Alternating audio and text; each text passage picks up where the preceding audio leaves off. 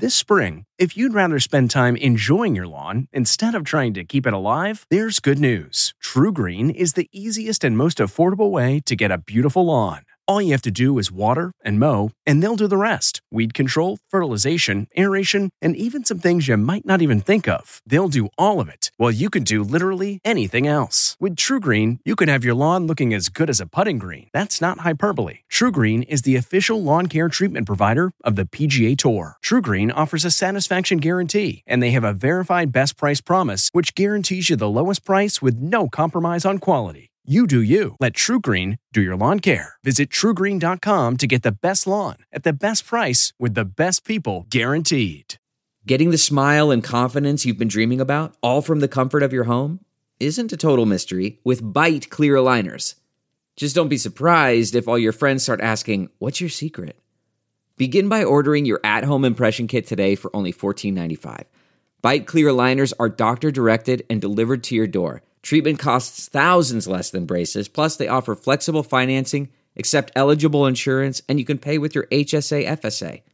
Get 80% off your impression kit when you use code WONDERY at Byte.com. That's B-Y-T-E dot com.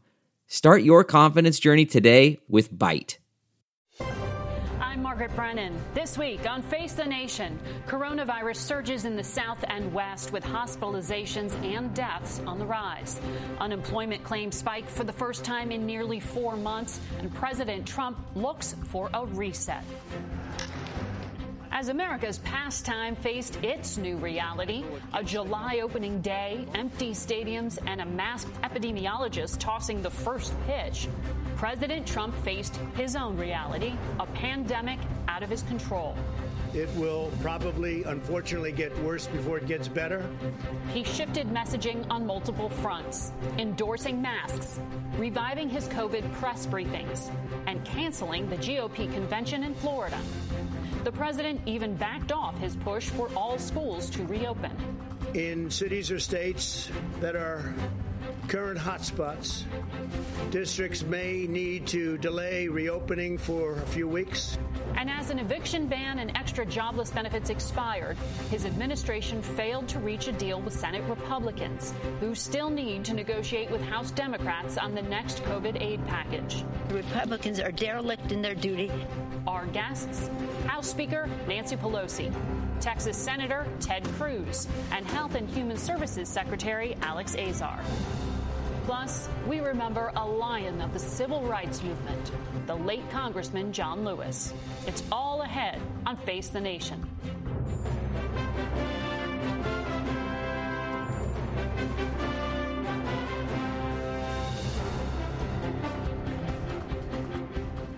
Morning and welcome to Face the Nation.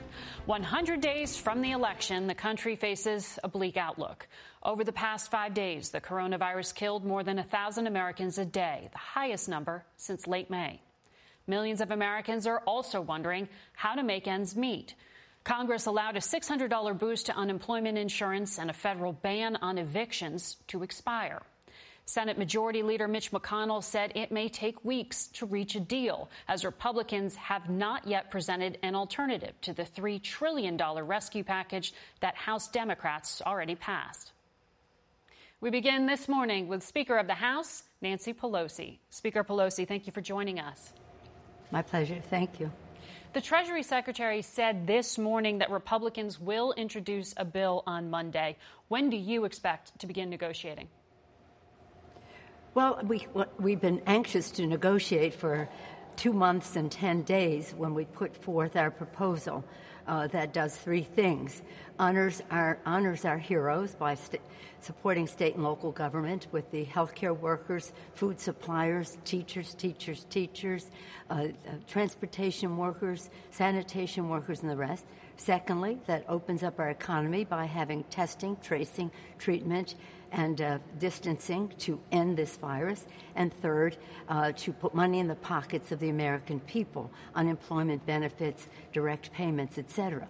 Uh, these are things that the Republicans have voted for oh, uh, in previous COVID packages. So it was nothing new. It was more mm-hmm. because more was needed. Uh, and then for them to come now when we're right on the brink, when people are hungry in our country, children, millions of children are food insecure. Many families who never thought they'd go to a food bank are going to food banks, and we need more money for food stamps and emergency uh, nutrition programs, and they're resisting right. that. And again, that, that they would now be trying to they're in disarray, and that delay is causing suffering for America's families. So we have been ready for two months and 10 days. I've been here all weekend hoping they had something to give us. They promised it this week. It didn't come. Now right. they're saying Monday. Will you stay in session until a deal is negotiated? We can't go home without it. But it's so sad that people should have this uncertainty in their lives. At the same time as they are bolstering the stock market, and that's not a bad thing but trillions of dollars from the Fed, et cetera, to bolster the stock market. Let's have a commensurate amount of money to bolster America's working well, family. Specifically on what has just expired, that, that boost of $600 to federal unemployment. Uh, Republicans and the White House are saying that they want to keep some money going, but bring it down to about 70% of prior wages. Is that something you can accept? Well, let, let me just say this. The reason we had $600 was its simplicity. And figuring out 70% of somebody's wages, people don't all make a salary. Maybe they do. They make wages, and they sometimes have it uh, vary. So why don't we just keep it simple? Unemployment benefits and the, uh, the enhancement, which is so essential right now. And that's really where we are starting. So and, a, a flat amount is what you're so important to the American people. So uh, sixty percent, over sixty percent of the American people support right. that. No, I understand the difficulty for states to adjust their systems to process this, but would you accept a flat amount? Something less than $600 as a boost. Is there a compromise? Well, let, let, me here? just say, I'm not going to have, an, with all due respect to you, Margaret, and I appreciate the opportunity uh, to share some uh, values that we have that apparently they don't share uh, we'll have our negotiation. Uh, but we, uh, how can, these are the same people who gave a, ta- the only thing they have accomplished in the Trump administration on their own, the only thing they accomplished was a tax cut for the wealthiest people in America. The cost of $2 trillion to the national debt in order to give 83% of the benefits right. to the top 1%. And they're resenting $600 for single moms to be able to put food on the table, for dads to maintain the dignity of, of uh, uh, keeping uh, their families intact and with unemployment insurance, with assistance for rent, right. with food. This is an emergency. They, maybe they don't understand. I don't know what they have against working families in America. Well, they would keep this going so long. Well, I appreciate you not saying you don't want to negotiate in public, but for everyday Americans who, who are waiting on this mm. money, the amount matters. I know uh, the argument being that this is a cliff and that people were paid to stay home. Now they don't need to be paid to stay home. So I'm, I'm just wondering for you, because the last time we spoke, on the heels of the HEROES Act being passed back in May, you said to me at that time, we have no red lines. Has that changed? Is this a red line for you? That was in reference to what you said about the um, Um, liability, et cetera. I see. But in fact, you don't go into a negotiation with a red line, but you do go in with your values. And if you're spending trillions of dollars to bolster the stock market, and I'm not complaining about that, that's right. important to our economy. So is this. Now, mind you, we haven't even spoken about state and local. State and local government is supplies that meets the needs of the American people. Millions of people, uh, over a million people, have already been fired from state and local government because of the cost of, of coronavirus and the revenue lost from coronavirus. If these people get fired, they go on unemployment insurance. Mm-hmm. So, what money are you saving by ignoring the needs not only of the American people, but of state and local government? That's a whole piece of all of this that is essential uh, to, again, right. not only meeting needs and meeting payrolls, but also growing our economy. Some of the companies and even universities out there have said that they do need some kind of liability protections. Is, are you open to a deal that includes that? Well, there, are some suggestions that relate uh, to academic, uh, to schools and the rest. We have an initiative in California to that respect. But we, what we will not support is the following. What they're saying to essential workers, you have to go to work because you're essential. We place no responsibility on your employer to make that workplace safe.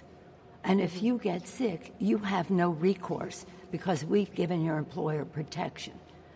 And if you don't go to work because you're afraid of being sick and you have that job opportunity, you don't get unemployment insurance. This is so unfair.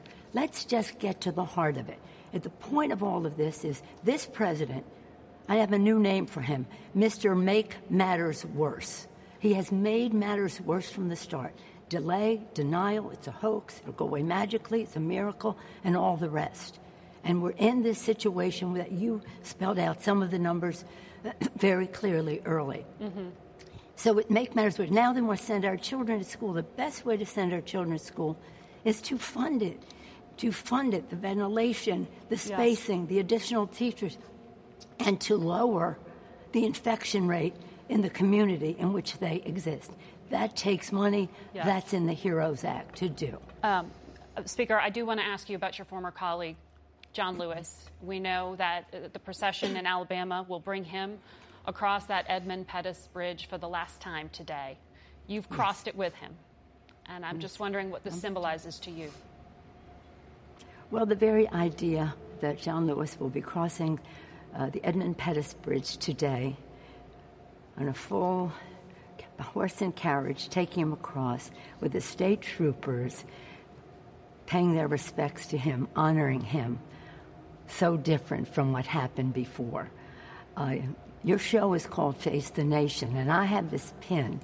This pin I brought to John over 4th of July weekend. That was the last time I saw him. Mm-hmm. I brought him this pin, and it says, One country, one destiny.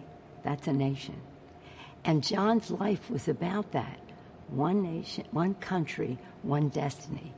More perfect union. Mm-hmm. And again, these words were embroidered into Lincoln's coat the coat he had on that ill fated night. And just think that tomorrow John Lewis will lie on the catafalque that was where Lincoln was laid to rest when he came uh, to the capital of the United States and was the, and John F. Kennedy and the rest. But Lincoln to Lincoln, Lincoln Memorial, 57 years ago. Now he's he's sharing that resting place with Abraham Lincoln. So it's a number of days more that we have. We look forward to welcoming him to the Capitol. But the, the most iconic thing is that his, we know when he made his speech in 57 years ago as a young, the youngest person to speak there. Mm-hmm. And now, when he left Washington on his way out of town, he went to Black Lives Matter Plaza in Washington, D.C., met the mayor there, and that. really passed the torch to see him there to see him there uh, from one generation uh, into the future. We, we're so blessed. Uh, he was a titan of the civil rights movement. He was the conscience of the Congress. Thank you. We, we will miss him sadly.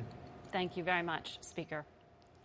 Thank you. We now thank turn. You, we now turn to Texas Senator Ted Cruz. Senator, thank you for joining us. Before we get to business, your reflection on John Lewis. Well, John Lewis was an extraordinary hero. He was a civil rights icon. When, when I was newly elected to the Senate, I had the, the privilege of joining John and joining much of the Congressional Black Caucus in flying to South Africa for, for Nelson Mandela's funeral. And, and I, I was the only senator who attended Mandela's funeral. And, and the entire flight there, the flight back, we, we basically sat around John Lewis and listened to his stories of as a young man, a hero fighting for civil rights, enduring that horrific beating on the Edmund Pettus Bridge. And, and I have to say, he was a man who believed in justice, who had incredible courage, and, and, and he's an inspiration for many generations to come. Thank you for that, Senator. Um, I, I, do want to ask you about the business at hand, which, as we know uh, from the White House and, and, from Leader McConnell's office, is this bill they plan to introduce tomorrow uh, to provide another round of aid. Um, you opposed it earlier this week. Are you on board yeah. now? I, I am not. We have right now two simultaneous national crises. We have a global pandemic. It is serious. It has taken the lives of over 600,000 people. We need to do significantly more to fight the disease. At the same time, we have an absolute economic catastrophe. We have over 44 million Americans have lost their job, and we have got to get America back to work. Unfortunately, I just listened to your interview with Speaker Pelosi. Her objectives are focused on neither of those.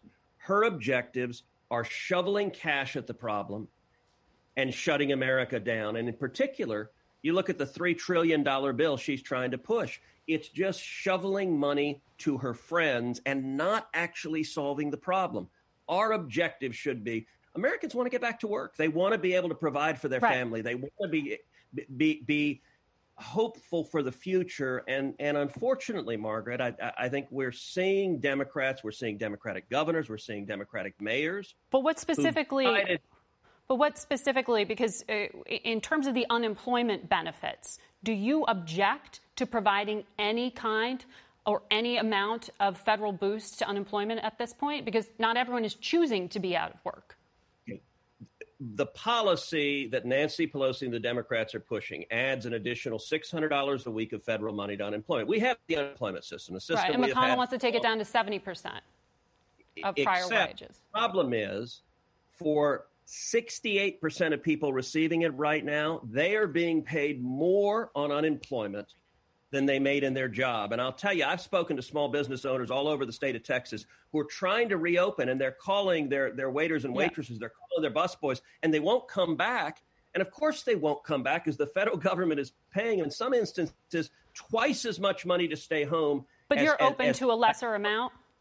I, look, I what we ought to focus on instead of just shoveling trillions out the door, we ought to be passing a recovery bill. Now, what's a recovery bill? A recovery bill would be lifting the taxes and the regulations that are hammering small businesses so that people can go back to work. A recovery bill would suspend right. the payroll tax, which would give a, a, a pay raise to everyone in America who's working. That actually gets people back to work. Well, the, the Mark, Treasury Secretary said this morning that you could have five, six, seven other bills coming along that include things like a payroll tax. But this time, unemployment in particular is something that he said uh, needs to be extended. And, and, according to our latest CBS poll, it's very popular.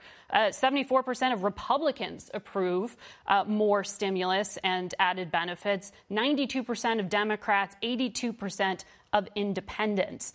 So Republicans do have the burden of governing right now. Uh, Why aren't you on board with this? I am on board with restarting the economy. What what Democrats want to do, we're 100 days out from the presidential ele- election. The only objective Democrats have is to defeat Donald Trump. And they've cynically decided the best way to defeat Donald Trump right. is shut down every business in America, shut down every school in America. You know, Nancy Pelosi talks about working men and women. What she's proposing is keeping working men and women from working. And, you know, ironically, what she does have in her bill, she has a big tax cut for millionaires and billionaires in blue states. I, I just want to quickly get you on. Um, I'm sorry, I just want to quickly get you on China because I'm running out of time here. I know you care passionately about what happened in Houston with shuttering that consulate. What did you learn, and will more consulates be closed?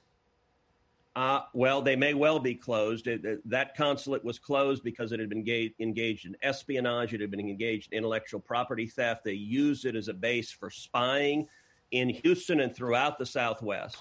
And for a long time, I, I have made the case that China poses the greatest geopolitical threat to the United States for the next century. In fact, the last time I did this show, was from Hong Kong in yes. October. I traveled there. I met with the protesters. There were 2 million protesters in the street. And you'll recall, Margaret, I dressed in all black in solidarity with the protesters that were standing up to Beijing yeah. and communist China. And what one of the most, fact, the most significant foreign policy consequence of this pandemic is people are understanding the threat China yeah. poses, and in particular, this virus originated because of Communist China's deliberate cover up. They arrested, they silenced the heroic Chinese whistleblowers that tried to stop this at yes. the outset. And because of that, over 600,000 people are dead because the Chinese Communist government lied. And Margaret, you know, last year when Senator. I said that, I didn't have a lot of allies in Washington, both Republicans and Democrats. Yeah, you didn't have the White House on board with you then. They are now. They they are now. People have Yeah. woken up on both sides of the aisle to just how Right. dangerous communist China is, and their lies are, are, are taking away people's lives. Senator, we have to leave it there. Thank you for joining us. Face the Nation will be right back. Delve into the shadows of the mind with Sleeping Dogs, a gripping murder mystery starring Academy Award winner Russell Crowe. Now available on digital. Crowe portrays an ex homicide detective unraveling a brutal murder he can't recall. Uncovering secrets from his past, he learns a chilling truth. It's best to let sleeping dogs lie. Visit sleepingdogsmovie.com slash Wondery to watch Sleeping Dogs, now on digital. That's sleepingdogsmovie.com slash Wondery. Joining us now is the Secretary of Health and Human Services, Alex Azar. Mr. Secretary, thank you for joining us. Uh, the president said this week the virus will get worse before it gets better. What does that mean? What is the administration projecting? Well, Margaret, uh, as the president said, we're facing a very serious situation with these these outbreaks. Uh, it is serious, uh, but the good news is, thanks to the president's leadership, we have the tools to deal with it. We have health system capacity. But we does that mean you're, you're actually equipment. raising the projections? Because very specifically, the White House had said 240,000 Americans could succumb to this in the first wave. Does what the president said indicate you are now upping those projections? Well, Margaret, it's not about projections so much as what are we doing about it, which is we need to wear face coverings, we need to practice social distancing, good personal hygiene, and in our hot zones, close our bars, restrict our indoor dining, restrict our home gatherings. We know this works. The modeling shows Yeah. those simple steps will lead to outcomes in terms of disease spread that are comparable to shutting down without all of the pain of shutting down. And if we comply as individuals, if Yeah. we wear our masks, we can avoid further shutdowns. But if we don't, that'll be the consequence. Okay. Well, we're uh, uh, above 140,000 dead, 1,000 per day succumbing to this. So that is why I'm asking you about the projections. Um, why did the president oppose including more testing money in this latest bill? Well, we, we got $25 billion of money in the previous acts, uh, 11 billion of it for states. They've pulled down about 40 million of it so far. The president's going to make sure that he works with Congress, that there's adequate funding for testing. I'm going to leave it to the Chief of Staff and the Secretary of the Treasury who are negotiating with Congress now, but we'll make sure there's adequate money that meets the needs of this response. Because Senate Democrats released a letter this week, and I've also heard the same from Senate Republicans that they say you, in particular at HHS, are sitting on some of that money. In fact, Senate Democrats in a letter this week said that the 25 billion that was provided uh, in April for testing and, and tracing, less than half has actually been obligated. Why is the federal government sitting on it? Well, we've got $2 billion of money that's being devoted towards developing the next generation diagnostics. You know, we'd love to get to the point that we have a rapid point of care diagnostic uh, that is readily available, easily produced, and low cost. So we're doing that at the NIH. We have $11 billion that we have pumped out to the states that they are not yet using. You know, our public health labs are running at 58% of their capacity even though we have the supplies to support them fully. We've got to get full shift work into those so we increase the capacities there. And you have no power over the states or labs to do that? Uh, well, we're certainly talking to the governors and telling them they've got to use this money to get up and running and get that happening. We've made available, we're meeting every need they've got for supplies, for, for testing. But at the end of the day, our governors have to take that initiative and get their public health labs fully up and running, uh, even as we improve testing through, say, our commercial labs. You know, just this last week, we've approved now pooled testing at the commercial labs that Yeah. enables four or five tests to be run in a single a single test, so it expands capacity dramatically. But the most important thing we've got to do right now is each of us act responsibly as individuals, wear our face coverings, practice social distancing, Yes. use good personal hygiene. We know this works if Yeah. we just will do this as individuals. uh, we, we take the health advice uh, definitely very seriously here. I want to ask you, though, about schools. Um, the CDC did release guidelines, HHS weighed in on them. I, want to know why wasn't there a benchmark on when schools should shut down? Uh, we don't believe that there are uniform thresholds for, for, for school reopenings. We believe don't the you, presumption don't you should be. actually have thresholds for what you consider a hot spot? Isn't that actually 5% very specifically laid out by the administration. Why mm, wouldn't that apply to a school in a district with so that Mar- number? So, Margaret, the what you're referring to is positive testing, and yes. at five percent we call that a yellow community. At ten percent we call it red. That's an epidemiological early warning sign of potential spread of disease. That's not been defined as a threshold for reopening of any kind. The steps that we can use that are data driven, informed by doctors, they are smart sensible approaches that can get our kids back so safely if, and if, our staff back safely to school. If positivity is between 5 and 10 percent, should a school stay open? Each community is going to have to make the determination about the circumstances for reopening and what steps they take for reopening. But the presumption should be okay. we get our kids back to school Understood, and we Mr. figure out Secretary. how to make that happen. I'm going to have to hit this commercial break and leave that there with you. Thank you very much, Secretary Azar. We'll be right back. CarMax is putting peace of mind back in car shopping by putting you in the driver's seat to find a ride that's right for you. Because at CarMax, we believe you shouldn't just settle for a car, you should love your car. That's why every car we sell is CarMax certified quality so you can be sure with upfront pricing that's the same for every customer. So don't settle. Find love at first drive and start shopping now at CarMax.com. CarMax, the way car buying should be. Welcome back to Face the Nation. This morning, the number of deaths in the U.S. due to COVID 19 has officially reached yet another tragic benchmark 140,000. Dr. Richard Besser is the president and CEO of the Robert Wood Johnson Foundation and the former acting director for the CDC. He joins us from Princeton, New Jersey. Good morning. Good morning, Margaret. Good to be here. Well, uh, Doctor, I'm glad you're here. I want to first ask you because I know you worked in Atlanta. You knew Congressman John Lewis, uh, who, as you know, passed away on Friday.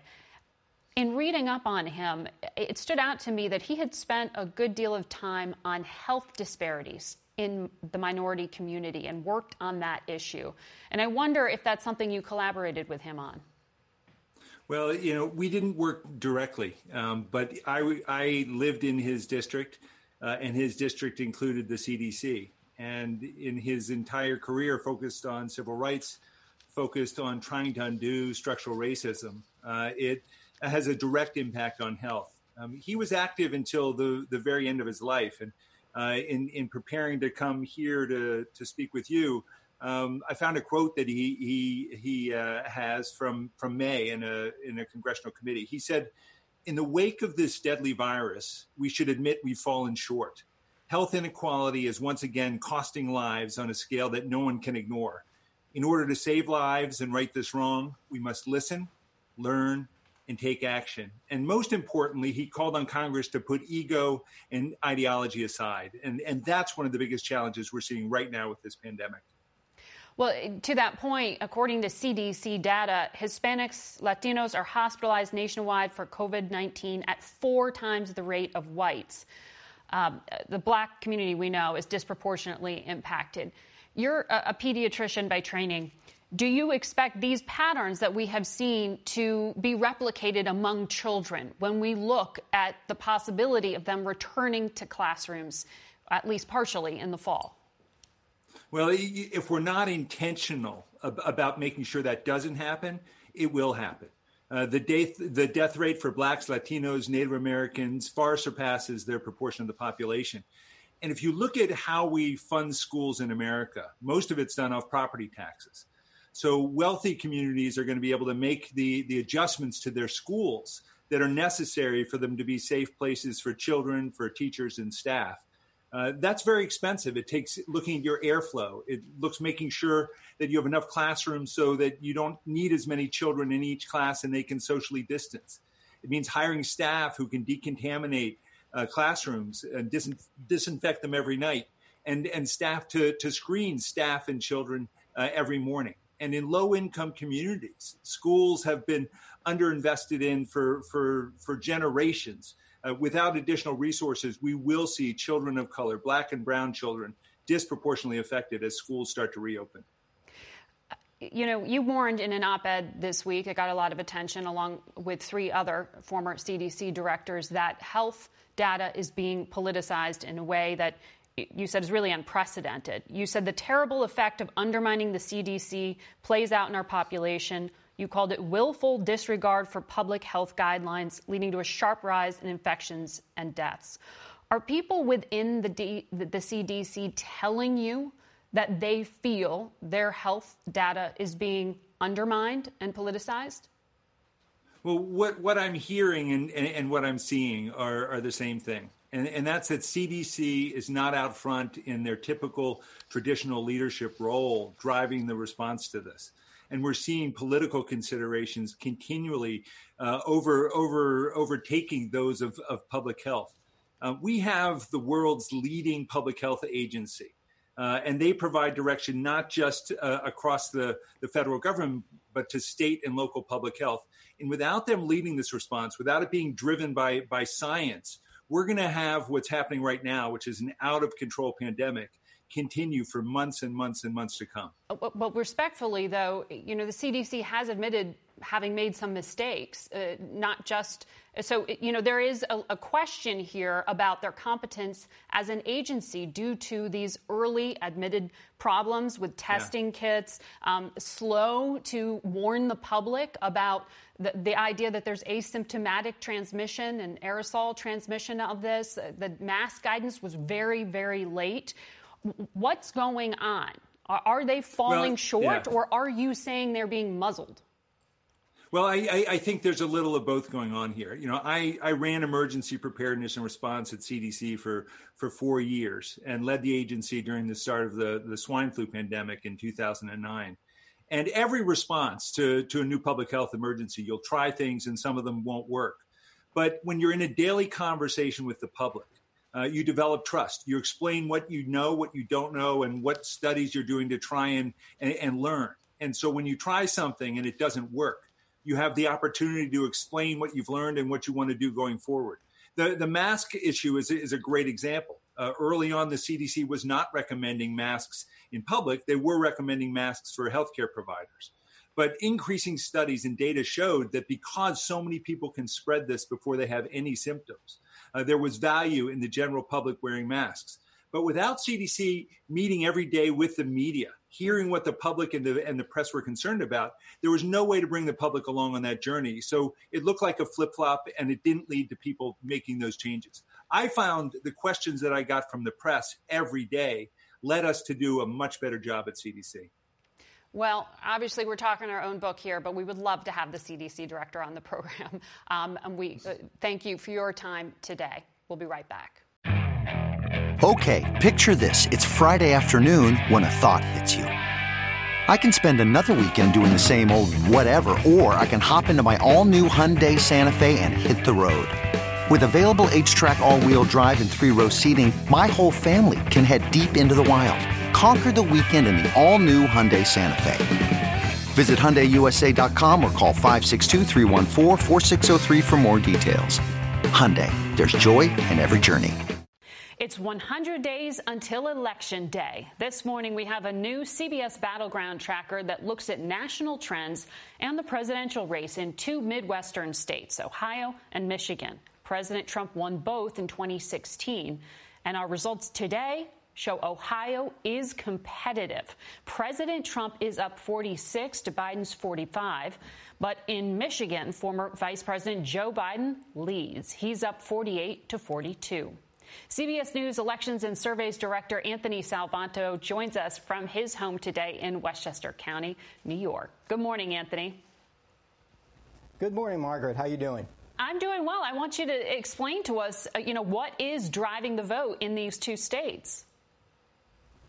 Well, first thing we should say is that we see an increasingly expanding electoral college map because of what's going on in these two states. They're both pivotal, as you said. The president won them last time, and at least Ohio, he probably needs to win again. But you look at what's happening. Let's start with Michigan. Well, that state was hard hit by the coronavirus outbreak last spring, and there's still some lingering negativity about how the administration handled that response. In fact, most voters in Michigan tell us they think the administration's efforts hurt the state more than helped it. So that's number one. Then, number two, we see big negatives among voters for how they think that president handles himself personally. And that is something that's accruing then to Joe Biden, where we find that more of Joe Biden's voters feel like they're voting more against the president than for Joe Biden. Now, I should add, economics here are something of a wash. It's about even between which candidates' uh, policies would help revive the economy. In Ohio, some good news for the president. He's seen as a little bit better on protecting American manufacturing jobs, but all of that really adds up to not only are these states pivotal on that electoral college map, but also they exemplify the kinds of voters who swung to him last time and he probably needs again, Margaret. You know, you don't get more personal than talking about someone's children. And uh, the president's been talking quite a lot about trying to get kids back in classrooms, back to school this fall. How are voters receiving that?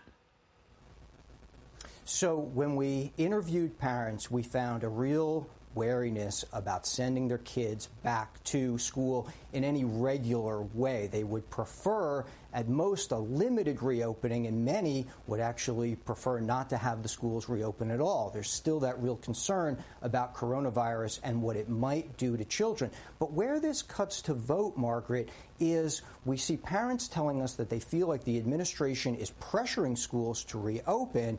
And what that's doing is it's making parents feel, they say, like they're, they're getting the impression the president doesn't care as much about the risk of coronavirus to children. And look, in any election, that empathy part is always part of how people select a candidate. And if there's an empathy gap there between the president and Joe Biden, that then is probably advantaging Joe Biden, at least for the moment, Margaret. The president this week was tweeting about suburban housewives of America. That was the phrase he used. Uh, it seems that's who he is trying to target. I'm not asking what his strategy is, but I'm wondering why he's focused on this demographic and, and who is that demo anyway? What does that mean?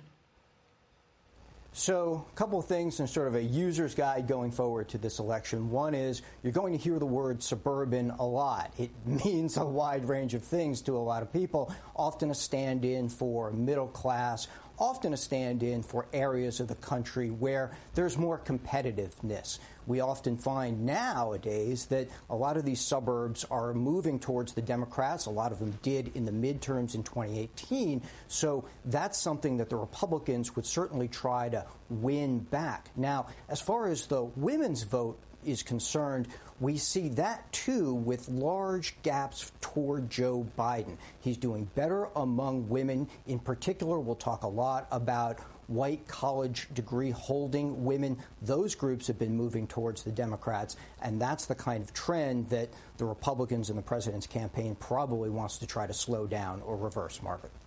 And probably why he sent that tweet this week. Anthony Salvanto, thank you for breaking it down for us. We'll be back in a moment. Okay, picture this. It's Friday afternoon when a thought hits you. I can spend another weekend doing the same old whatever, or I can hop into my all new Hyundai Santa Fe and hit the road. With available HTRAC, all wheel drive, and three row seating, my whole family can head deep into the wild. Conquer the weekend in the all new Hyundai Santa Fe. Visit HyundaiUSA.com or call 562-314-4603 for more details. Hyundai, there's joy in every journey. Civil rights icon and longtime Congressman John Lewis is being remembered this week in a series of memorials and services.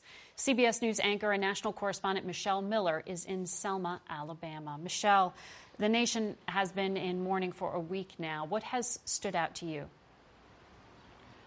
Really, Margaret, the women, the women who are taking the lead on speaking out about how this man not only paid homage to them and lifted them up but they're wanting folks to know about it. I mean, the civil rights movement is something you heard about the men in the movement, the Martin Luther Kings, the uh, Whitney Youngs, the Big Six.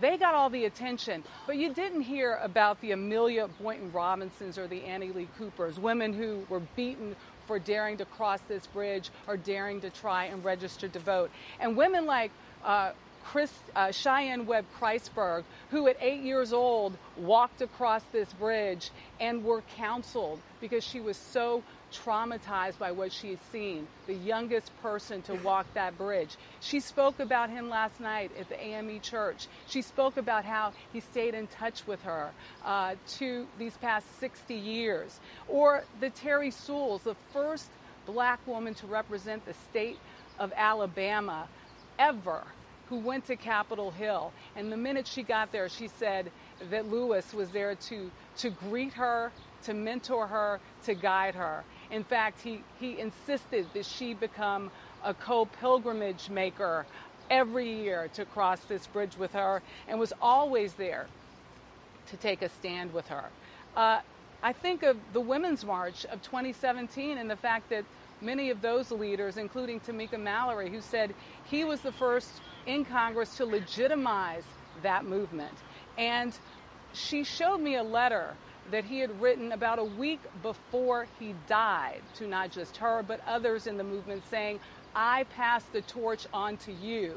I pass the torch and I know it will burn brightly. And I just want to mention one woman who walked here wearing a purple t shirt. It said Y-I, Y-O-I-E, standing for She Said, Your Only is Enough. Inspired by John Lewis, she said, because, you know, if you can only register five people to vote, then that is enough. Again, his mantra if you see something wrong, say something, do something, and that is his lasting legacy. I love that passing of the baton, Michelle. Um, with this procession and this process of mourning, uh, what should we expect in, in the coming days? The family does not want people to travel because of the pandemic, of course, but a lot more taking place. This afternoon, Lewis will lie in repose at the Alabama State Capitol in Montgomery, uh, which ironically was the end point for the famous 1965 march. On Monday, there's a procession through the streets of the nation's capital and an invitation only ceremony as Lewis's casket arrives to the U.S. Capitol Rotunda. Later Monday evening, an outdoor viewing with social distancing protocols in effect on the east front steps of the Capitol. That viewing continues on Tuesday. Wednesday, he will be returned to his adopted hometown of Atlanta and ceremonies at the Georgia State Capitol. Finally, Thursday, and the official funeral at Ebenezer Baptist Church, the pastoral home of the Reverend Dr. Martin Luther King Jr. And although that will be Ebenezer's New Horizon Sanctuary, it is still something very that is expected to be very special. The burial that afternoon will take place at Atlanta's Southview Cemetery. He will be laid to rest next to his beloved wife, Lillian, who passed away back in 2012. So, a near full week of celebrations in honor of John Lewis. Margaret? A celebration of his life and his message.